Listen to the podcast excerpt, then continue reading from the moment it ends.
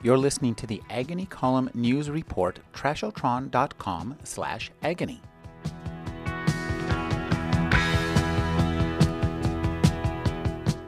The Hunter is the third in a new series of novels by John Lescroart, featuring private investigator Wyatt Hunt, but it's an excellent introduction to Lescroart's San Francisco milieu.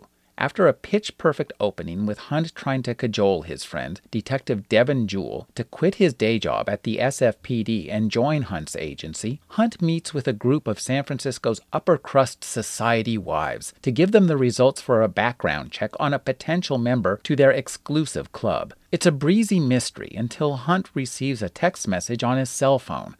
How did your mother die? Fortunately, what I had done when I first conceived of him was I made him an adopted child who'd been in the foster system. And that's pretty much all I said about it, which left a gaping hole basically in his history. And I figured that would be a good way to access both his history and his the depth of his character if I could explore what happened back in the, the day of his foster childhood. The battle within Wyatt Hunt and his reactions to his own past as he finds out what happened to his biological mother and father form the emotional core of the novel. Getting to have this kind of masculine hero figure into that fuzzier realm was really challenging.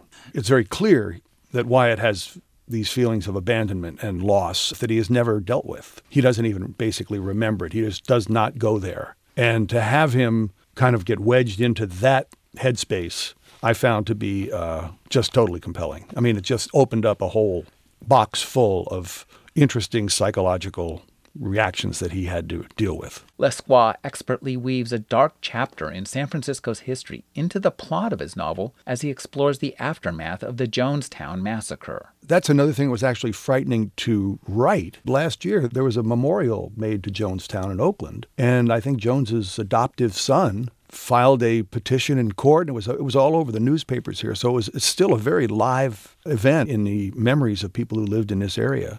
And you know, it was a brutal, horrible event. I mean, it was way bigger than even in my memory of it. I thought it was something like 100 people, but in fact, 914 people died there in one day. But Lescroart's prose carries the reader along. He has a great sense of scene and explores Hunt's hometown of San Francisco with contagious enthusiasm. Whether he's investigating Hunt's inner battle or talking about the intricacies of tracing cell phone locations, the prose is light and appealing. I was doing stuff here that was dangerous. I mean, I don't like to read books that are downers, and I don't think this book is a downer, but I think that probably owes as much to the prose as to the, what's going on in the book. That's why I tried to make the prose conspicuously light and tried to make the words fun to read. There's a lot of wordplay in the book, there's a lot of good dialogue, there's a lot of people who are fun to just hang with. Lescroart's prose may be crisp, but he ultimately creates an excitingly complex machine. Readers can tell the writer is having fun, and we do as well. It just wrote itself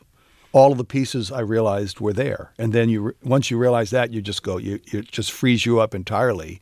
I thought it was just totally cool. All the people show up at the same time at the where they need to be, and that's it's like a ballet. If it make it work right, it's totally believable. In fact, it couldn't happen any other way and it's just a blast to write. Great characters, prose, and plotting combine in The Hunter to remind readers exactly why mystery novels are so enjoyable. It's not that crimes get solved, or even that characters find themselves in a complicated world. In The Hunter, we see language and storytelling polished to a very human level of imperfection. For KUSP, I'm Rick Kleffel.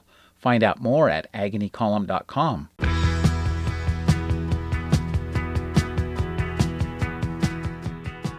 You're listening to the Agony Column News Report, trashotron.com slash agony.